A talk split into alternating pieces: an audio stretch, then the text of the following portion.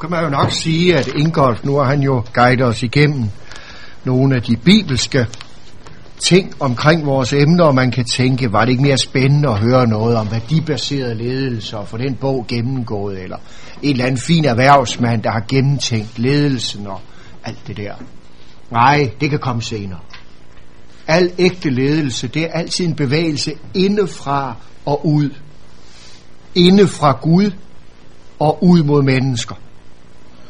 Inde fra mødet med Gud og ud mod mennesker. Det betyder også her, inde i skriftens verden, for at kende det ægte åndelige lederskab og dets love.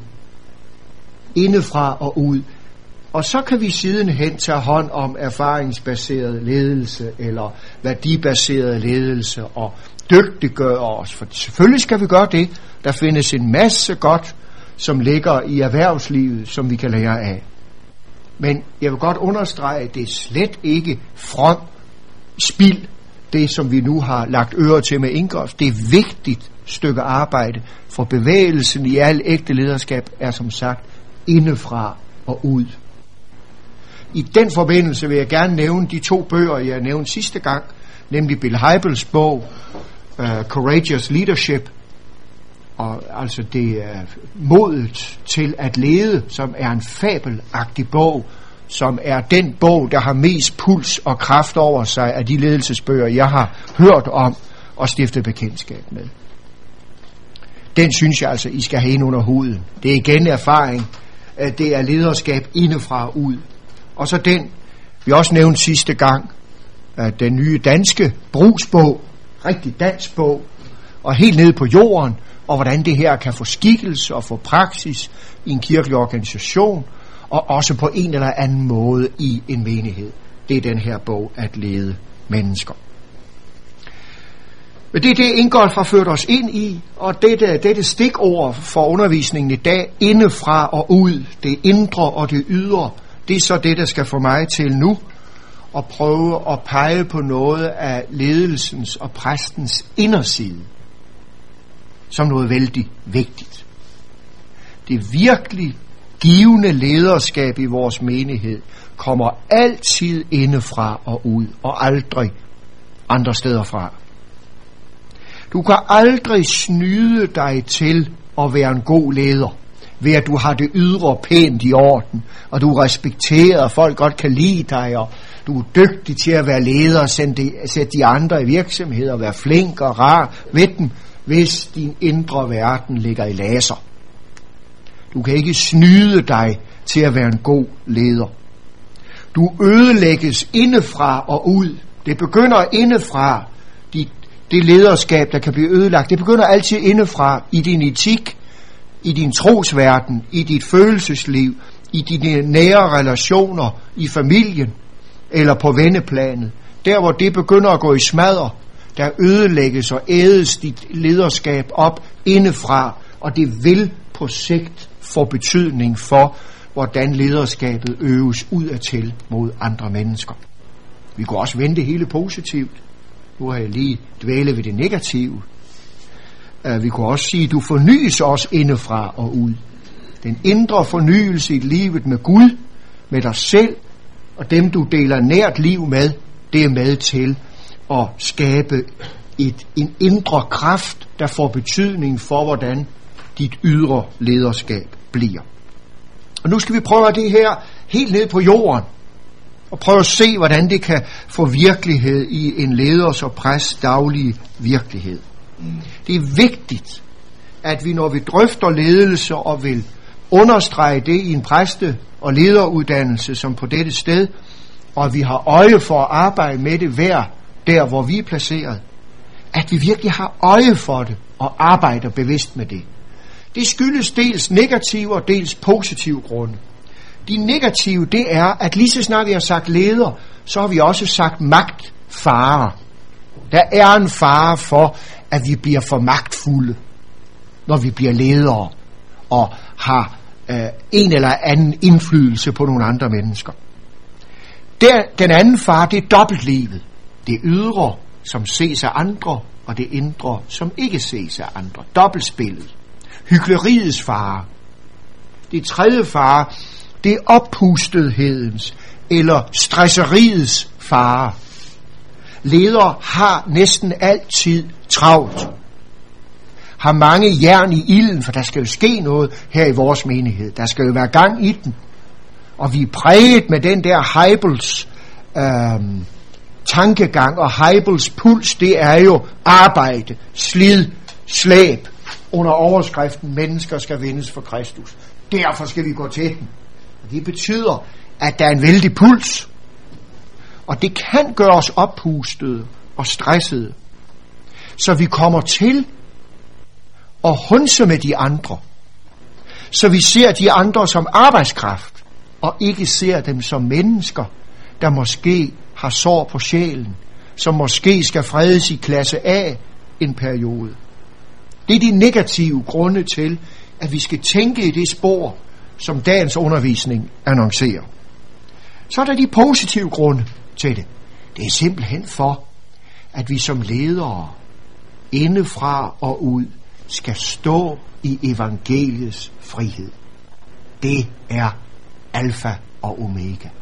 Ikke under lovens du skal, men i evangeliets frihed. Alla Luther nu fryde sig hver kristen mand og springe højt af glæde. En, der ved sig elsket og tilgivet og taget til noget. Der, hvor det er fortegnet, der bliver ledelsen derefter.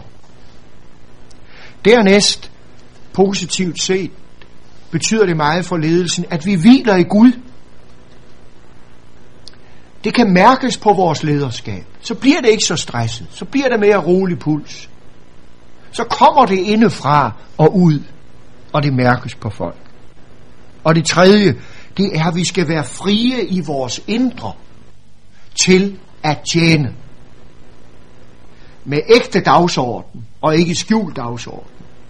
Fri i vort indre til også at tage striden, når den kommer. Striden for troen, også bøvlet, når tjenesten ikke fungerer, og det projekt, vi nu har gang i, det ikke virkelig gør os. Så fri til at stride, og til at kunne vente med at sætte det der i gang, til gunstigere tider kan komme. Det er de negative, positive grunde i hvert fald, der kan sikkert anføres flere, for at det er så vigtigt, at vi kæmper for det indre lederskab med tanke på det ydre lederskab. Og der kunne jeg godt tænke mig sådan at give et par titler på nogle artikler, som til almindelig dannelse for os, når vi tænker på det her med det indre og det åndelige liv. Jan Radin var en dygtig præst i Sverige, der skrev en artikel om præstens andlige liv. Og det findes i en bog, som er en artikelsamling, som jeg må mene står heroppe på biblioteket, der hedder Pela der 12. 12 piller. De 12 piller, som kirken bygger på. Jan Radin, en herlig artikel at læse. Det er sådan, det er, sådan, det er virkelig guf for en leder og for en præst at læse Jan Radin. Og så Bo Hjertes artikel Sjælesørgeren og hans sjæl.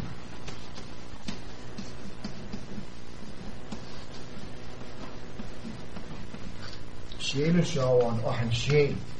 Det, det er sådan et par gode klassikere, som man med respekt for sig selv bør kende og læse og have ind under huden. Det vil ikke skade. Uh, og den findes i den uh, artikelsamling med ordinationstaler og pastoralteologiske foredrag, der hedder, at der faldt ilden fra Herren. Der faldt ilden fra Herren. Det findes både på norsk og på svensk.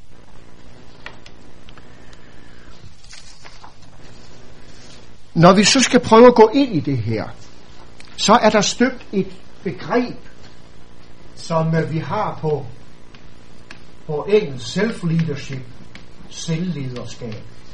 Jeg har mødt det hos Bill Heifels, det er ham, der har introduceret det for, for os, self-leadership. Det, at ham, der skal lede andre, skal lede sig selv.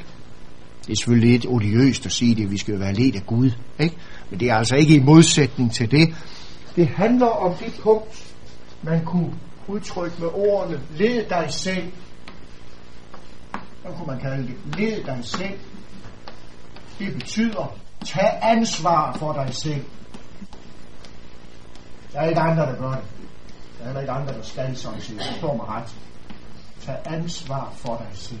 Det er et vigtigt punkt, det her. I vores postmoderne tid, ikke? Alle mulige andre skal tage ansvar for os. Det skal de ikke, og det kan de heller ikke. Det skal du altså selv. Det handler om at gå ind og møde livet og ligesom sige til os selv, de år jeg skal være her, der vil jeg leve ordentligt og optimalt.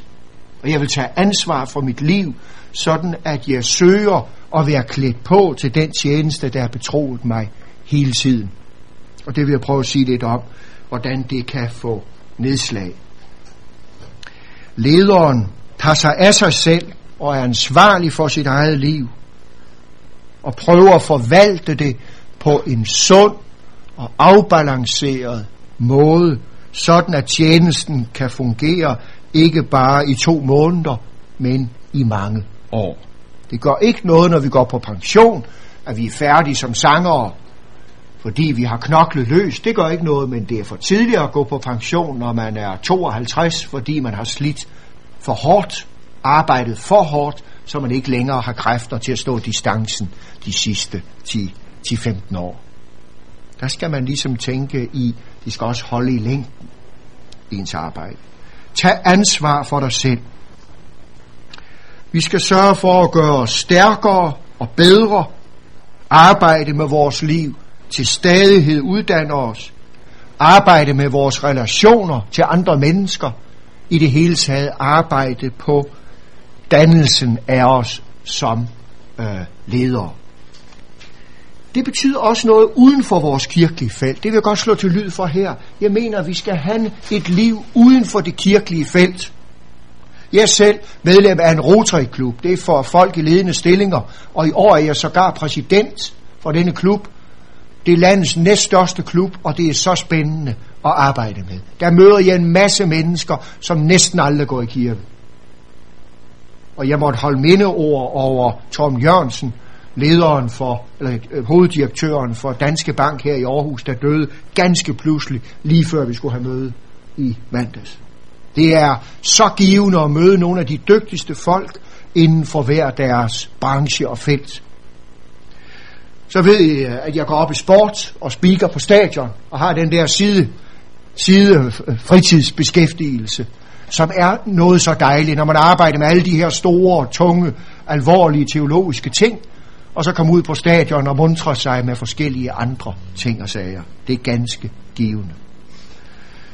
Læsning og tv-kiggeri er vigtigt for os i vores dannelse, så vi ikke bliver de der folk, der kun kan snakke med om teologi og kirkelige og åndelige spørgsmål.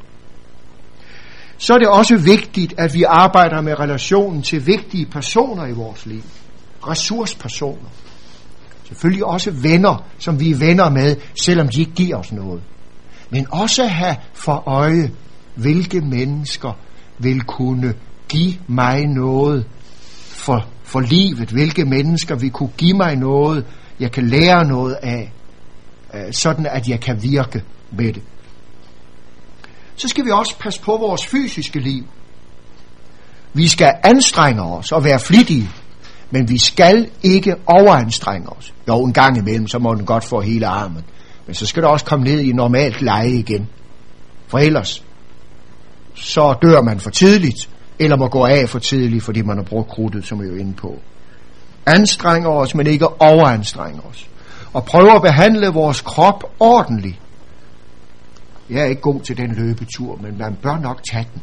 Jeg går lidt stærkt, og prøver at dulme min dårlige samvittighed med, at jeg burde løbe lidt ved at gå stærkt. Men pointen er i hvert fald klar. Gælder også vores psykiske liv, at vi arbejder på det. Og så selvfølgelig det åndelige liv, det psykiske, skal jeg komme lidt mere ind på lige om lidt. Så skal vi videre arbejde med den der identitet. Hvem er jeg? At vi arbejder med det, så vi kan svare på det. Sæt ord på, hvem er jeg, Flemming Bots Christensen? Og så skriv nogle ting ned. Det er det, jeg er. Du sæt ord på det. Så jeg gør mig til et med de ord der. der er med til at stive mig af som den, jeg faktisk er. Og så arbejde på vores integritet. Det betyder helheden og sammenhængen i mit liv mellem det, jeg er i min ydre fremtoning, og det, jeg er inde bagved. Mellem det, jeg er og det, jeg gør. Hænger det sammen, eller halter det for meget? Er der kommet sprækker ind mellem mit indre og mit ydre? Herunder hører, at, vi er optaget, at jeg bliver optaget af, hvad er mine stærke sider, hvad er jeg god til? Det må vi godt tale om i dag i postmoderniteten, og det er fint, det er sundt. Og de tog optager mine svage sider. Hvor er det, det halter i mit liv? For sådan har vi det alle sammen. Noget vi er stærke til, og noget vi er svage til. Og så arbejde på mine relationer til andre mennesker, hvor jeg skal stille skarp på, og måske sekundere en god ven eller en ægtefælle. Hvad gør min måde at være på ved andre mennesker? Bliver de kede af det, jeg siger og gør? Bliver de forvirret? Jokker jeg på dem? Fryser de i mit selskab? Bliver de knottende? For nu at være negativt fixeret. Jamen det er ofte det, vi lærer mest af, så bliver vi mest opmærksom på det.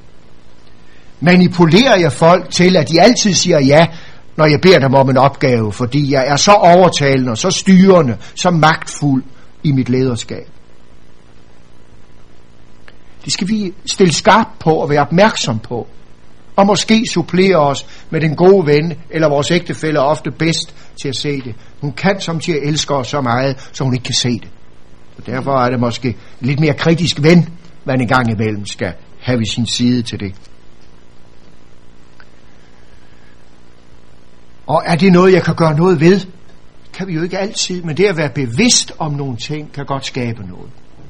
Jeg har ikke ansvar for, at jeg er, som jeg er, men jeg har ansvar for at gøre noget ved det, jeg er. Der ligger Og så arbejde med det, som mange af os har inde under huden, nogle sår, en vis sårbarhed, måske noget, der halter lidt i vores psyke, som vi så bliver opmærksom på, og som vi kan prøve at gøre noget ved.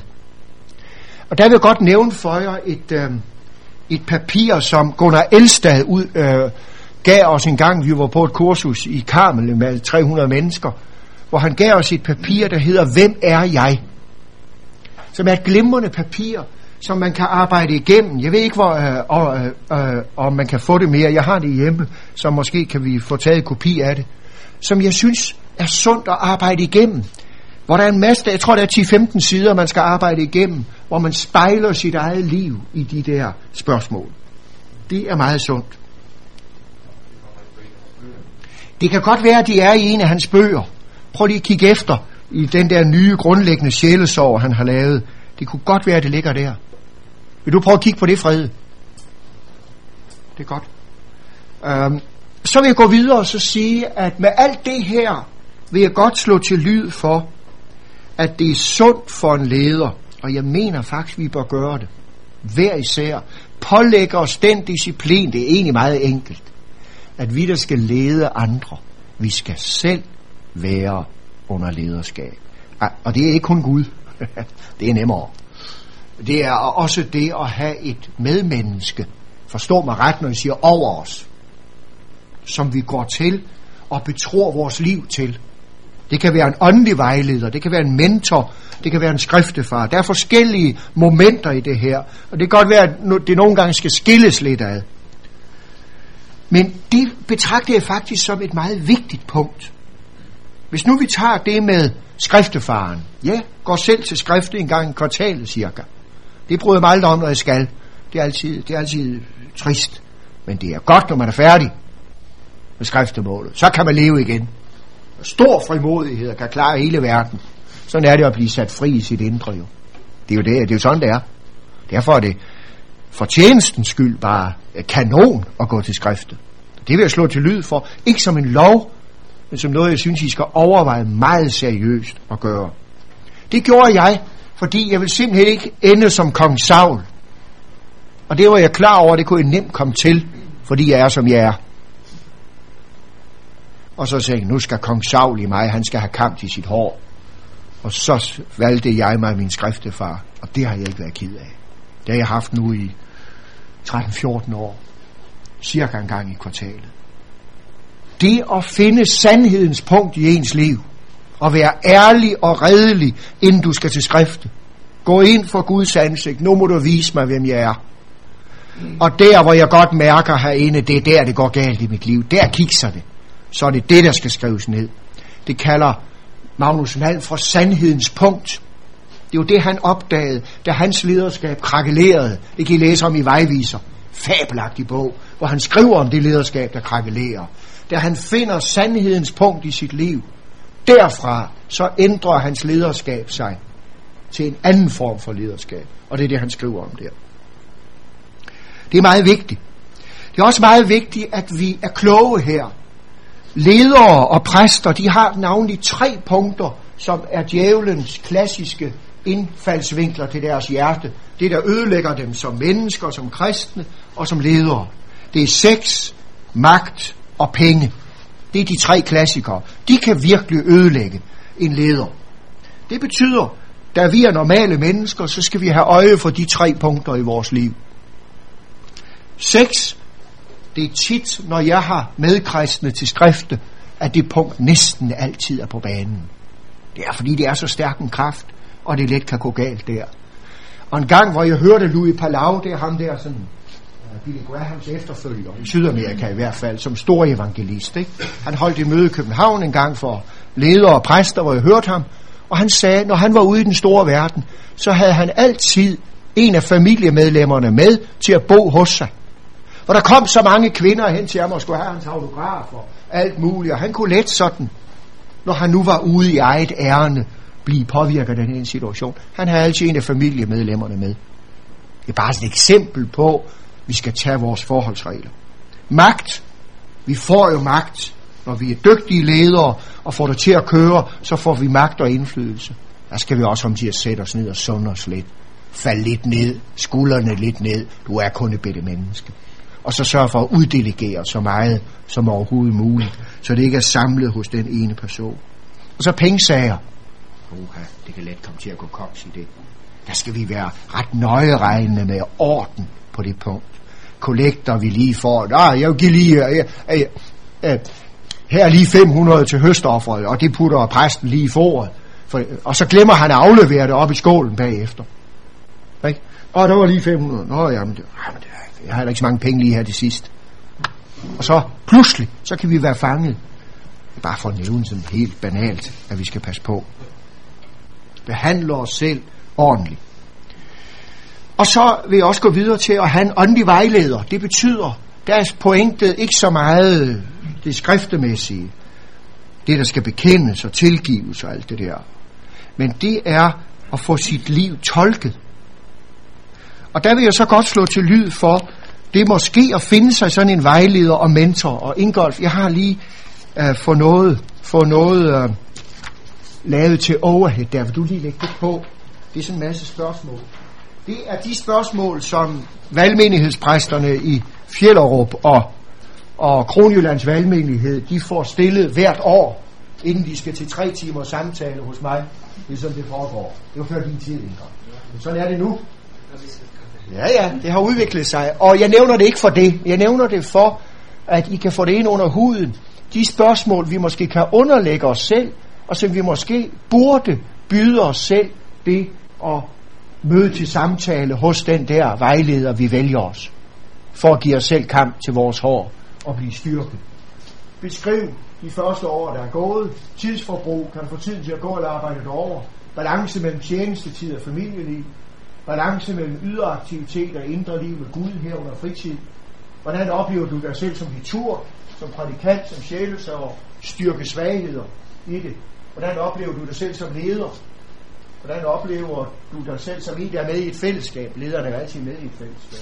Hvordan går det med din personlige bibellæsning og dit bønsliv? Er du med i et større fællesskab af andre kristne ledere uden for menigheden? Ikke? Hvordan synes du ordningen med den åndelige vejleder fungerer? Det kan vi springe over her, men det er jo også lidt vigtigt. Der, der er en mere end godt. Men godt, han snød Han prøvede Gjorde han? Gjorde vi? Var det vigtigt? Nej, tag lige tilbage, Ingolf. Gjorde han det? Ja, Okay. Ja, det er sandelig vigtigt, Ingolf. Det må du da gå ind for. Jo, her har vi det her. Teologisk læsning og læsning af anden litteratur.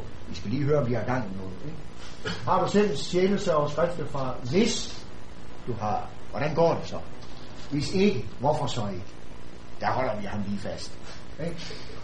Og, lad os, og det, det er det der. Det har vi. Ja. Det var en vigtig ting, Ingolf. Ja, det var det simpelthen. Hvad bekymrer dig? Hvad glæder dig? Så har der lejlighed til at komme frem med begge attityder. Hvad savner du? Hvad drømmer du om? Og så er det noget, du kan gøre noget ved konkret. Andet, der ligger dig på hjertet. Så kommer de med en masse spændende ting. Jeg vil... Jo, det kan I sagtens få. Det er helt sikkert. Det kan vi gøre i pausen en gang. Fordi det kan måske være gode ting at tage med sig. Så vil jeg øh, herhen mod slutningen prøve at nævne 10 af de punkter, som Wilbur Heibels nævner i sit øh, øh foredrag, eller øh, et af de kapitler, han har i Courageous Leadership. Det er hans selvlederskabskapitel, hvor han stiller, hvor han har ni- ni punkter af det, hvor han først spørger, Is my calling sure? Altså det handler om at arbejde på vores kaldsbevidsthed.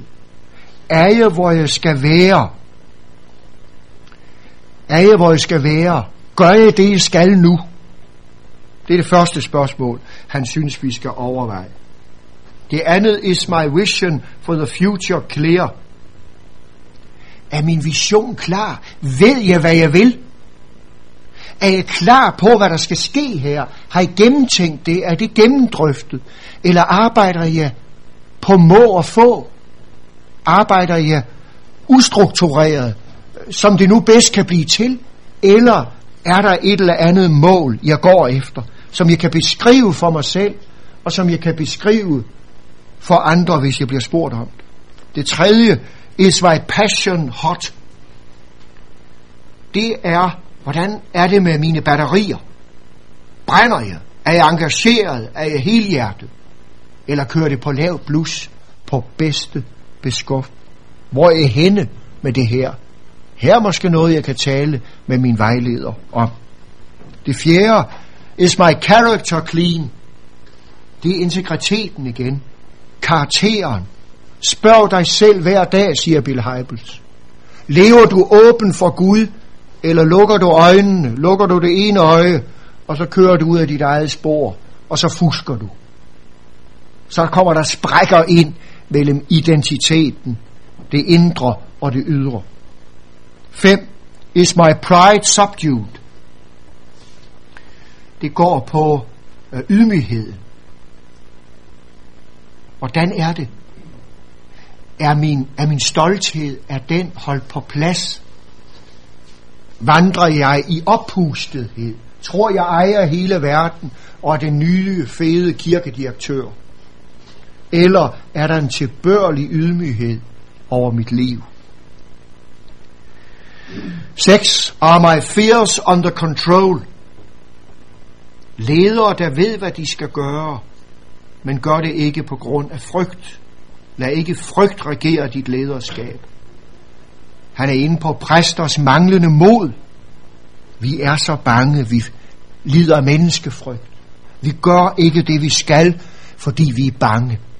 Det skal vi møde ansigt til ansigt og takle den frygt. Måske bearbejde den i drøftelse med vores mentor. Jeg har så svært ved det der. Kan du hjælpe mig med det? Hvad kan jeg gøre ved det? Se det i øjnene og gør noget ved det. Det vi nu kan. 7. Is my psycholo- psychologic wounds on, under my ministry. Det er erkendelsen af, at mine sår berører min tjeneste. De er der.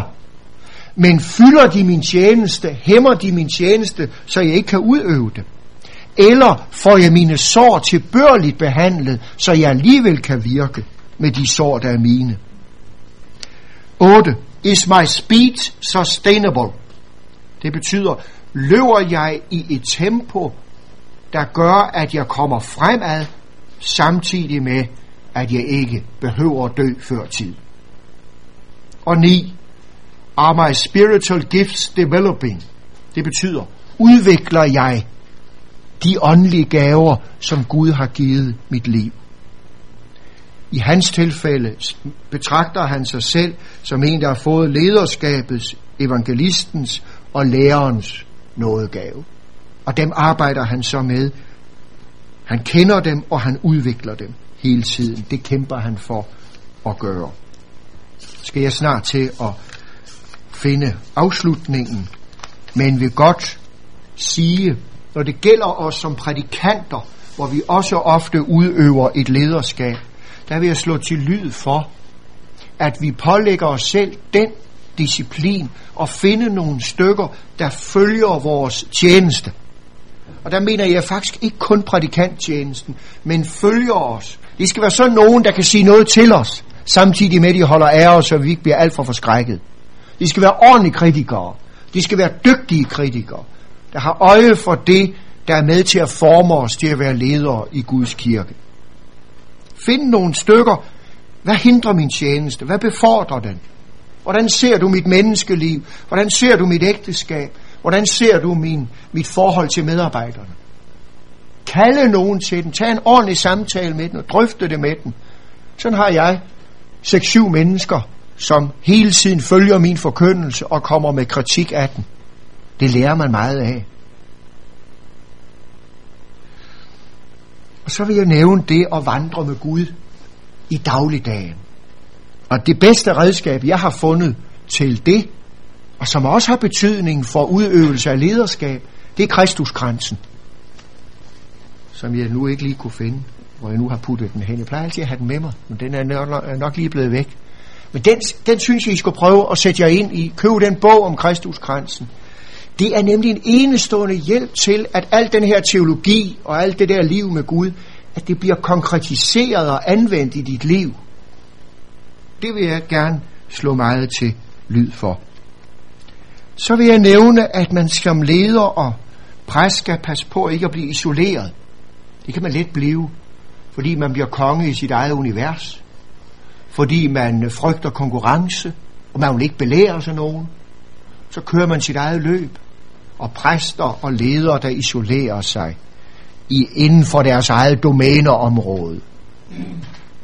De kan meget let falde til, til en af de tre indkøringsveje, som djævlen har at anvende over for os. Det kan meget lettere ske, hvis man lever isoleret. Nej, så skal man sørge for at være sammen med andre, og dele fællesskab med andre, og lytte til de andre. Og så det sidste, jeg vil nævne for jer, det er det at læse biografier af og om kristne ledere.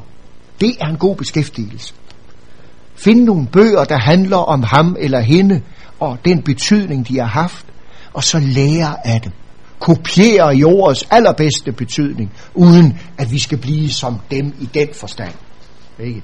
Ikke efterabe på en forkert måde, men lære af de mennesker, som har været med til at velsigne andre menneskers liv. Det vil jeg betragte som en vigtig ting. Og til allersidst skal vi søge at leve i en, et sundt forhold mellem hjernedimensionen hos os og hjertedimensionen hos os. Så det hele ikke bliver hjerne og teologi og teori og, og alt det der.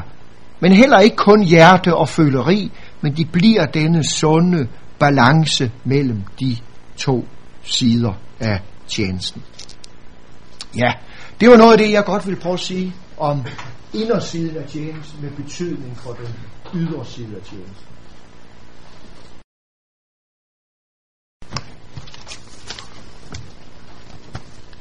Nu kan man jo nok sige, at Ingolf, nu har han jo guidet os igennem nogle af de bibelske ting omkring vores emner, og man kan tænke, var det ikke mere spændende at høre noget om værdibaseret ledelse og få den bog gennemgået, eller en eller anden fin erhvervsmand, der har gennemtænkt ledelsen og alt det der. Nej, det kan komme senere. Al ægte ledelse, det er altid en bevægelse indefra og ud. Inde fra Gud og ud mod mennesker inde fra mødet med Gud og ud mod mennesker. Det betyder også her, inde i skriftens verden, for at kende det ægte åndelige lederskab og dets love. indefra og ud. Og så kan vi sidenhen tage hånd om erfaringsbaseret ledelse eller værdibaseret ledelse og dygtiggøre os. For selvfølgelig skal vi gøre det. Der findes en masse godt, som ligger i erhvervslivet, som vi kan lære af. Men jeg vil godt understrege, at det er slet ikke from spild, det som vi nu har lagt øre til med Ingolf. Det er vigtigt stykke arbejde, for bevægelsen i al ægte lederskab er som sagt indefra og ud. I den forbindelse vil jeg gerne nævne de to bøger, jeg nævnte sidste gang, nemlig Bill Heibels bog, uh, Courageous Leadership, og altså det er modet til at lede, som er en fabelagtig bog, som er den bog, der har mest puls og kraft over sig af de ledelsesbøger, jeg har hørt om og stiftet bekendtskab med.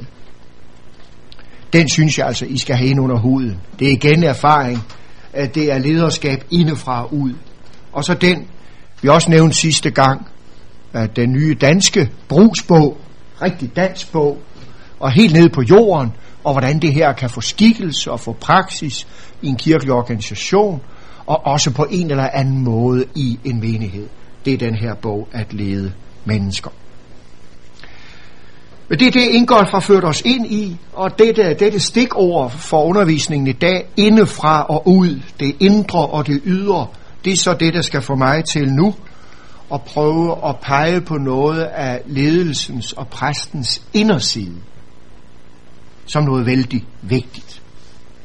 Det virkelig givende lederskab i vores menighed kommer altid indefra og ud, og aldrig andre steder fra. Du kan aldrig snyde dig til at være en god leder, ved at du har det ydre pænt i orden, og du er respekteret, og folk godt kan lide dig, og du er dygtig til at være leder og sætte de andre i virksomheder, være flink og rar ved dem, hvis din indre verden ligger i laser.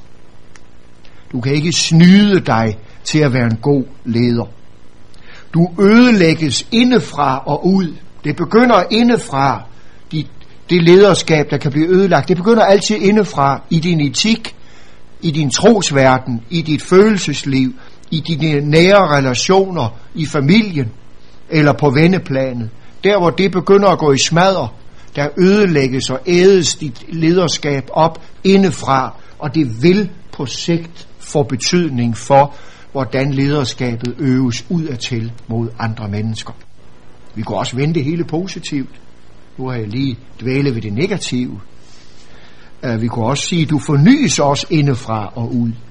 Den indre fornyelse i livet med Gud, med dig selv og dem, du deler nært liv med, det er med til at skabe et, en indre kraft, der får betydning for, hvordan dit ydre lederskab bliver.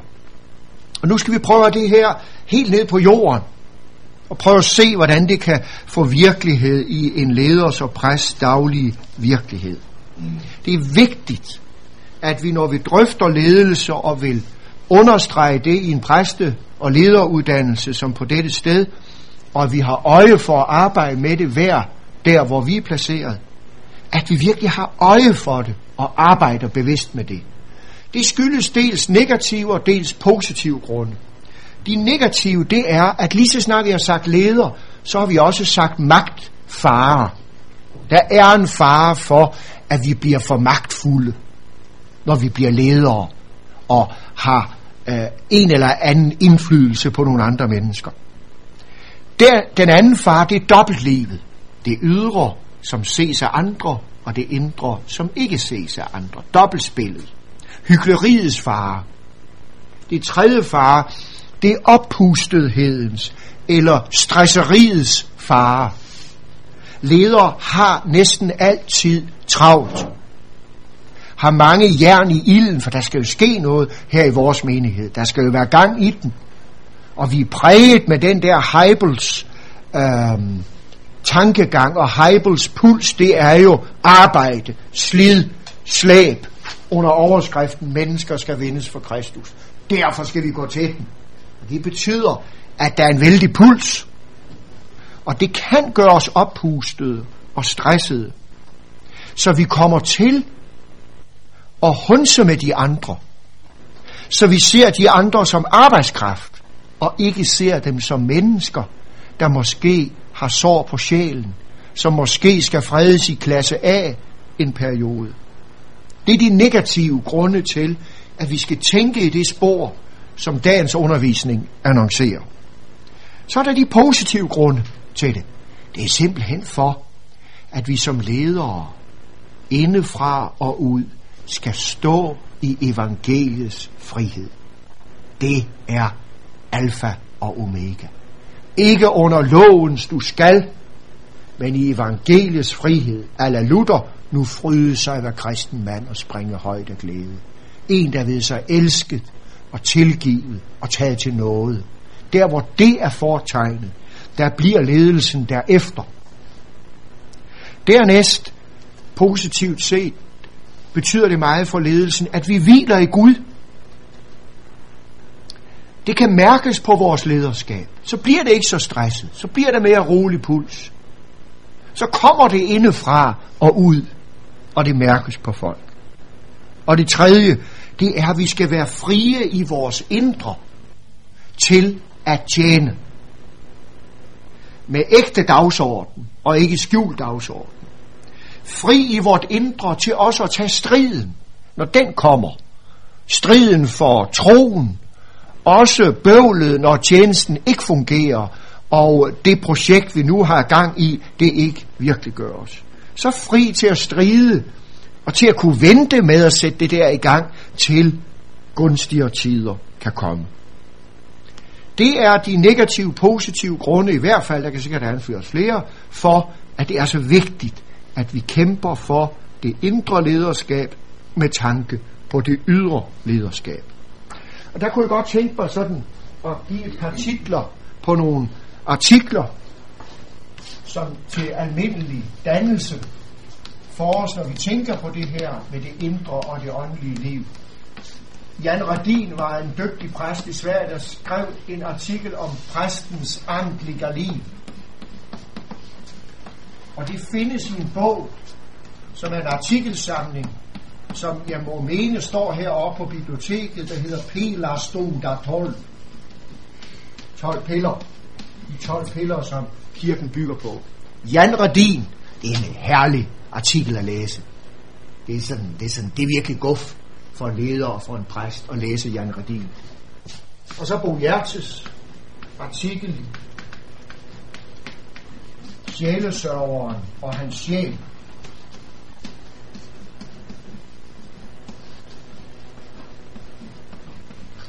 Sjælesørgeren og hans sjæl.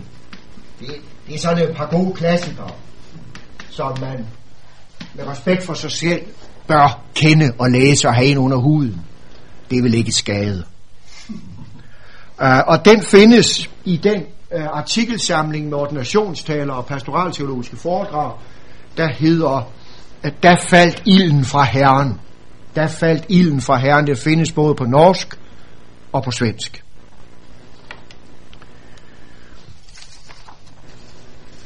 Når vi så skal prøve at gå ind i det her, så er der støbt et begreb, som øh, vi har på, på engelsk self-leadership, selvlederskab. Jeg har mødt det hos Bill Hybels, det er ham, der har introduceret det for, for os, self-leadership. Det, at ham, der skal lede andre, skal lede sig selv. Det er selvfølgelig lidt odiøst at sige det, vi skal jo være ledt af Gud. Ikke? Men det er altså ikke i modsætning til det. Det handler om det punkt, man kunne udtrykke med ordene, led dig selv. Hvad kunne man kalde det? Led dig selv. Det betyder, tag ansvar for dig selv. Der er ikke andre, der gør det. Der er heller ikke andre, der skal som siger. Det står mig ret. Tag ansvar for dig selv. Det er et vigtigt punkt, det her. I vores postmoderne tid, ikke? Alle mulige andre skal tage ansvar for os. Det skal de ikke, og det kan de heller ikke. Det skal du altså selv. Det handler om at gå ind og møde livet og ligesom sige til os selv, de år jeg skal være her, der vil jeg leve ordentligt og optimalt. Og jeg vil tage ansvar for mit liv, sådan at jeg søger og være klædt på til den tjeneste, der er betroet mig hele tiden. Og det vil jeg prøve at sige lidt om, hvordan det kan få nedslag. Lederen tager sig af sig selv og er ansvarlig for sit eget liv og prøver at forvalte det på en sund og afbalanceret måde, sådan at tjenesten kan fungere ikke bare i to måneder, men i mange år. Det gør ikke noget, når vi går på pension, at vi er færdige som sangere, fordi vi har knoklet løs. Det gør ikke noget, men det er for tidligt at gå på pension, når man er 52, fordi man har slidt for hårdt, arbejdet for hårdt, så man ikke længere har kræfter til at stå distancen de sidste 10-15 år. Der skal man ligesom tænke i, de skal også holde i længden ens arbejde. Tag ansvar for dig selv. Vi skal sørge for at gøre os stærkere og bedre, arbejde med vores liv, til stadighed uddanne os, arbejde med vores relationer til andre mennesker, i det hele taget arbejde på dannelsen af os som øh, ledere. Det betyder også noget uden for vores kirkelige felt. Det vil jeg godt slå til lyd for her. Jeg mener, at vi skal have et liv uden for det kirkelige felt. Jeg er selv medlem af en Rotary-klub. Det er for folk i ledende stillinger. Og i år er jeg sågar præsident for denne klub. Det er landets næststørste klub, og det er så spændende at arbejde med. Der møder jeg en masse mennesker, som næsten aldrig går i kirke. Og jeg måtte holde mindeord over Tom Jørgensen, lederen for, eller øh, hoveddirektøren for Danske Bank her i Aarhus, der døde ganske pludselig, lige før vi skulle have møde i mandags. Det er så givende at møde nogle af de dygtigste folk inden for hver deres branche og felt. Så ved I, øh, at jeg går op i sport og speaker på stadion og har den der side, side øh, fritidsbeskæftigelse, som er noget så dejligt, når man arbejder med alle de her store, tunge, alvorlige teologiske ting, og så komme ud på stadion og muntre sig med forskellige andre ting og sager. Det er ganske givende.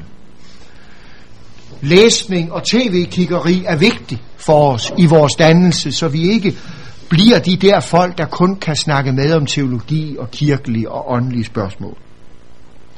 Så er det også vigtigt, at vi arbejder med relationen til vigtige personer i vores liv. Ressourcepersoner. Selvfølgelig også venner, som vi er venner med, selvom de ikke giver os noget.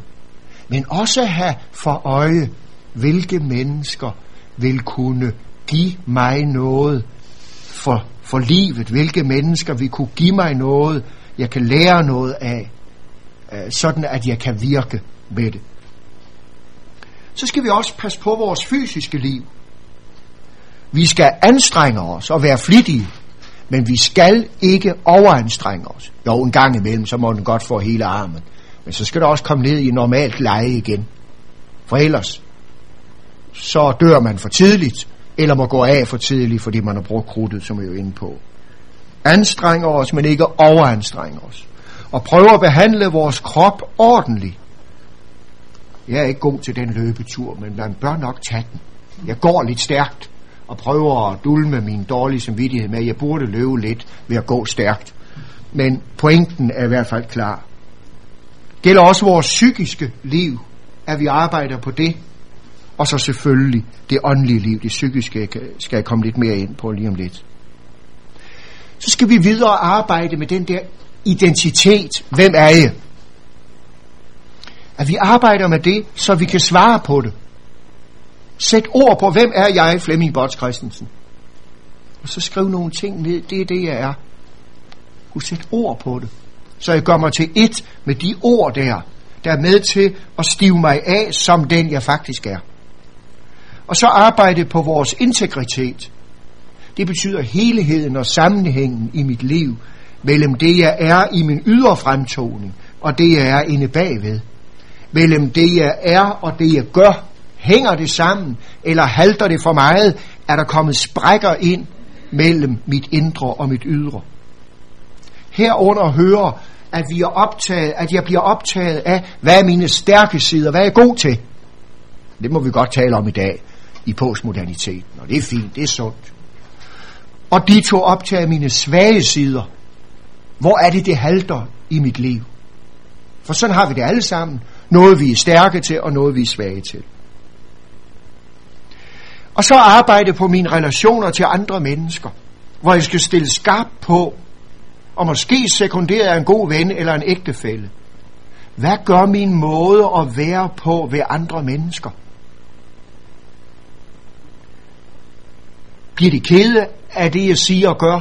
Bliver de forvirrede? Jokker jeg på dem? Fryser de i mit selskab? Bliver de knottende? For nu at være negativt fixeret. Jamen det er ofte det, vi lærer mest af, så bliver vi mest opmærksom på det. Manipulerer jeg folk til, at de altid siger ja, når jeg beder dem om en opgave, fordi jeg er så overtalende, så styrende, så magtfuld i mit lederskab. Det skal vi stille skarp på og være opmærksom på. Og måske supplere os med den gode ven, eller vores ægtefælle er ofte bedst til at se det. Hun kan som til at elske os så meget, så hun ikke kan se det. Og derfor er det måske lidt mere kritisk ven, man en gang imellem skal have ved sin side til det. Og er det noget, jeg kan gøre noget ved?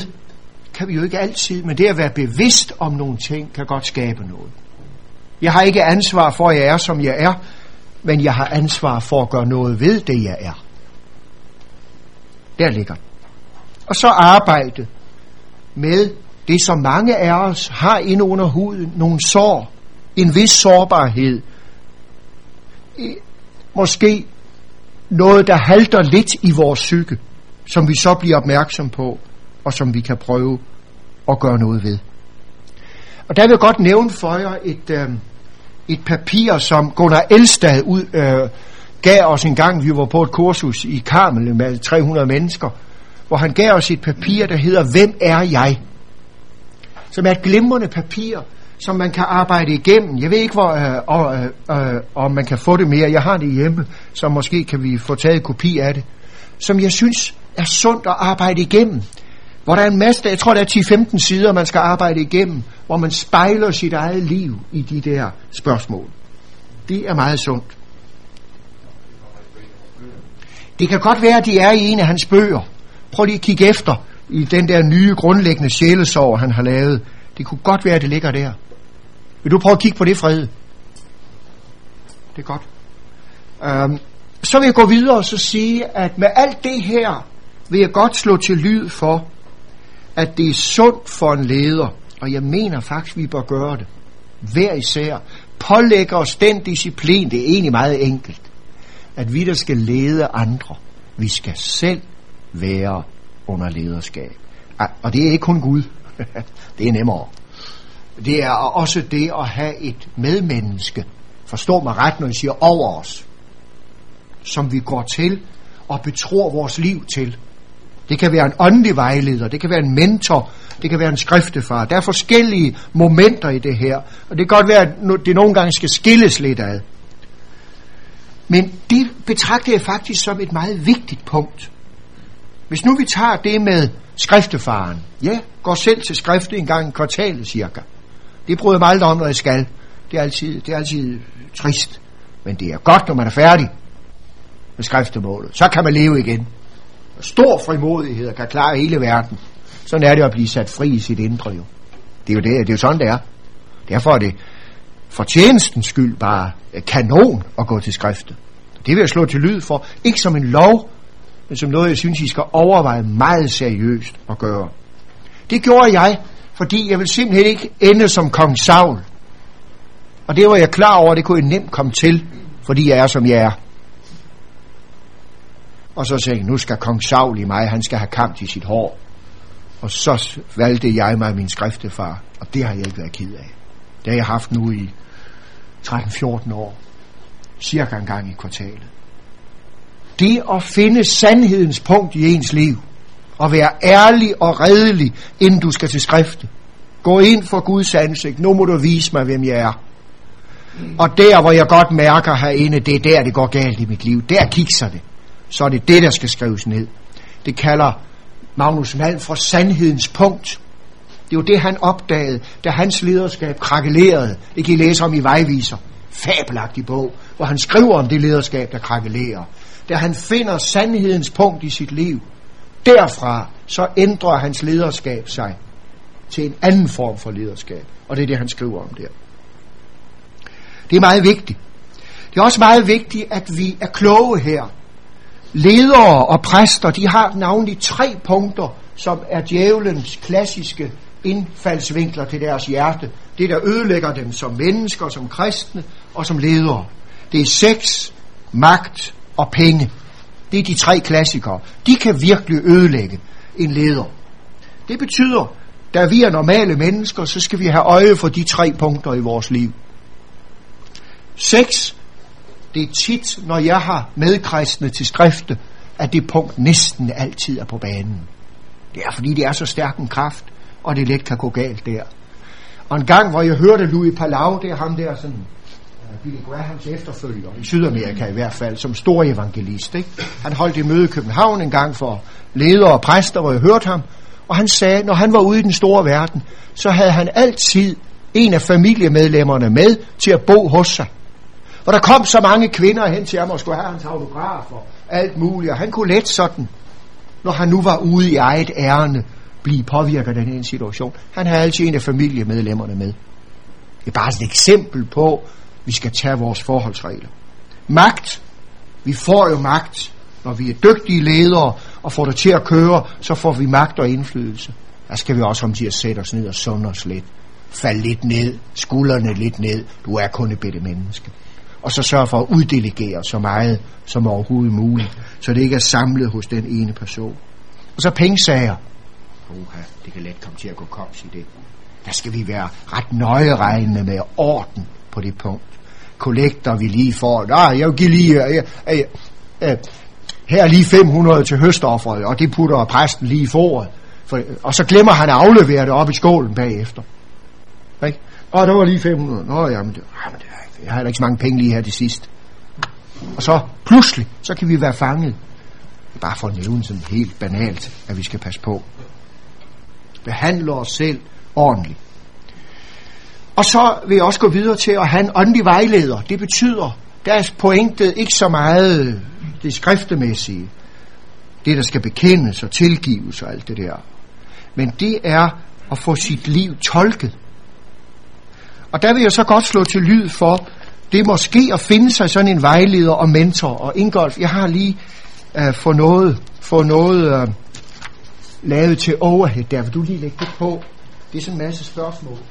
Det er de spørgsmål, som valgmenighedspræsterne i Fjellerup og, og Kronjyllands valgmenighed, de får stillet hvert år, inden de skal til tre timer samtale hos mig. Det er sådan, det foregår. Det var før din tid, Ingolf. Men sådan er det nu. Ja, ja, det har udviklet sig. Og jeg nævner det ikke for det. Jeg nævner det for, at I kan få det ind under huden. De spørgsmål, vi måske kan underlægge os selv, og som vi måske burde byde os selv det at møde til samtale hos den der vejleder, vi vælger os, for at give os selv kamp til vores hår og blive styrket. Beskriv de første år, der er gået. Tidsforbrug, kan du få tiden til at gå eller arbejde over. Balance mellem tjenestetid og familieliv. Balance mellem ydre aktivitet og indre liv med Gud herunder fritid. Hvordan oplever du dig selv som litur, som prædikant, som sjælesøver, styrke svagheder i det? Hvordan oplever du dig selv som leder? Hvordan oplever du dig selv som en, der er med i et fællesskab? Lederne er altid med i et fællesskab.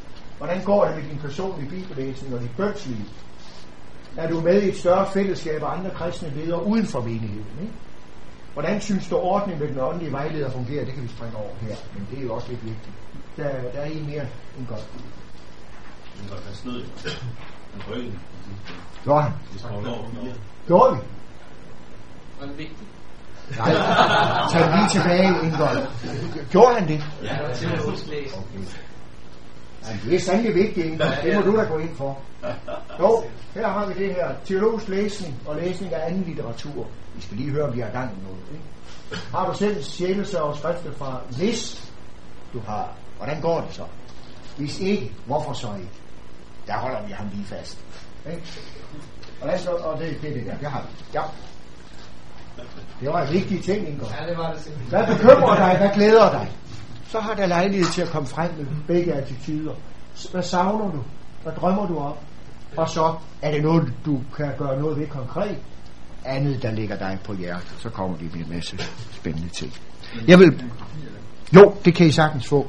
Det er helt sikkert. Det kan vi gøre i pausen en gang. Fordi det kan måske være gode ting at tage med sig. Så vil jeg øh, herhen mod slutningen prøve at nævne 10 af de punkter, som Wilbur Heibels nævner i sit øh, øh foredrag, eller øh, et af de kapitler, han har i Courageous Leadership. Det er hans selvlederskabskapitel, hvor han stiller, hvor han har ni punkter af det, hvor han først spørger, is my calling sure? Altså det handler om at arbejde på vores kaldsbevidsthed. Er jeg, hvor jeg skal være? Er jeg, hvor jeg skal være? Gør jeg det, jeg skal nu? Det er det første spørgsmål, han synes, vi skal overveje. Det andet is my vision for the future clear. Er min vision klar? Ved jeg, hvad jeg vil? Er jeg klar på, hvad der skal ske her? Har I gennemtænkt det? Er det gennemdrøftet?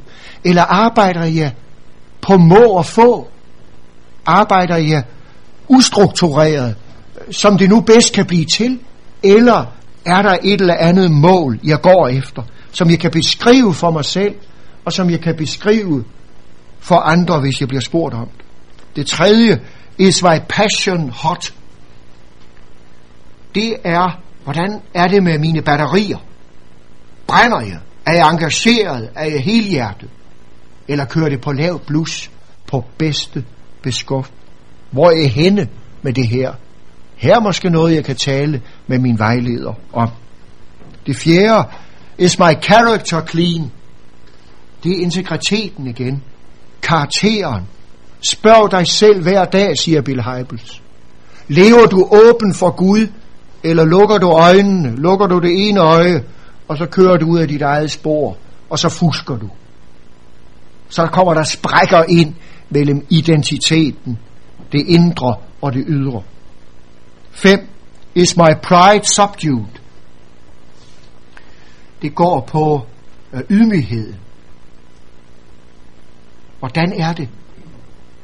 Er min, er min stolthed, er den holdt på plads? Vandrer jeg i oppustethed? Tror jeg ejer hele verden og er den nye, fede kirkedirektør? Eller er der en tilbørlig ydmyghed over mit liv? 6. Are my fears under control? Ledere, der ved, hvad de skal gøre, men gør det ikke på grund af frygt. Lad ikke frygt regere dit lederskab. Han er inde på præsters manglende mod. Vi er så bange, vi lider af menneskefrygt. Vi gør ikke det, vi skal, fordi vi er bange. Det skal vi møde ansigt til ansigt og takle den frygt. Måske bearbejde den i drøftelse med vores mentor. Jeg har så svært ved det der. Kan du hjælpe mig med det? Hvad kan jeg gøre ved det? Okay? Se det i øjnene og gør noget ved det. Det vi nu kan. 7. Is my psycholo- psychologic wounds on, under my ministry. Det er erkendelsen af, at mine sår berører min tjeneste. De er der. Men fylder de min tjeneste, hæmmer de min tjeneste, så jeg ikke kan udøve det? Eller får jeg mine sår tilbørligt behandlet, så jeg alligevel kan virke med de sår, der er mine? 8. Is my speed sustainable? Det betyder, løber jeg i et tempo, der gør, at jeg kommer fremad, samtidig med, at jeg ikke behøver at dø før tid. Og 9. Are my spiritual gifts developing? Det betyder, udvikler jeg de åndelige gaver, som Gud har givet mit liv. I hans tilfælde betragter han sig selv som en, der har fået lederskabets, evangelistens og lærerens nådegave. Og dem arbejder han så med. Han kender dem, og han udvikler dem hele tiden. Det kæmper han for at gøre. Skal jeg snart til at finde afslutningen, men vil godt sige, når det gælder os som prædikanter, hvor vi også ofte udøver et lederskab, der vil jeg slå til lyd for, at vi pålægger os selv den disciplin og finde nogle stykker, der følger vores tjeneste. og der mener jeg faktisk ikke kun prædikanttjenesten, men følger os. Det skal være sådan nogen, der kan sige noget til os, samtidig med, at de holder af os, så vi ikke bliver alt for forskrækket. De skal være ordentlige kritikere. De skal være dygtige kritikere, der har øje for det, der er med til at forme os til at være ledere i Guds kirke. Find nogle stykker. Hvad hindrer min tjeneste? Hvad befordrer den? Hvordan ser du mit menneskeliv? Hvordan ser du mit ægteskab? Hvordan ser du min, mit forhold til medarbejderne? Kalde nogen til den. Tag en ordentlig samtale med den og drøfte det med den. Sådan har jeg 6-7 mennesker, som hele tiden følger min forkyndelse og kommer med kritik af den. Det lærer man meget af. Og så vil jeg nævne det at vandre med Gud i dagligdagen. Og det bedste redskab, jeg har fundet til det, og som også har betydning for udøvelse af lederskab, det er Kristuskransen, som jeg nu ikke lige kunne finde, hvor jeg nu har puttet den hen. Jeg plejer altid at have den med mig, men den er nok, nok lige blevet væk. Men den, den synes jeg, I skal prøve at sætte jer ind i. Køb den bog om Kristuskransen. Det er nemlig en enestående hjælp til, at al den her teologi og alt det der liv med Gud, at det bliver konkretiseret og anvendt i dit liv. Det vil jeg gerne slå meget til lyd for. Så vil jeg nævne, at man som leder og præst skal passe på ikke at blive isoleret. Det kan man let blive, fordi man bliver konge i sit eget univers. Fordi man frygter konkurrence, og man vil ikke belære sig nogen. Så kører man sit eget løb. Og præster og ledere, der isolerer sig i, inden for deres eget domæneområde, de kan meget let falde til, til en af de tre indkøringsveje, som djævlen har at anvende over for os. Det kan meget lettere ske, hvis man lever isoleret. Nej, så skal man sørge for at være sammen med andre, og dele fællesskab med andre, og lytte til de andre. Og så det sidste, jeg vil nævne for jer, det er det at læse biografier af og om kristne ledere. Det er en god beskæftigelse. Find nogle bøger, der handler om ham eller hende, og den betydning, de har haft, og så lære af dem. Kopiere i allerbedste betydning, uden at vi skal blive som dem i den forstand. Ikke, ikke efterabe på en forkert måde, men lære af de mennesker, som har været med til at velsigne andre menneskers liv. Det vil jeg betragte som en vigtig ting. Og til allersidst skal vi søge at leve i en, et sundt forhold mellem hjernedimensionen hos os og hjertedimensionen hos os. Så det hele ikke bliver hjerne og teologi og teori og, og alt det der. Men heller ikke kun hjerte og føleri, men de bliver denne sunde balance mellem de to sider af tjenesten.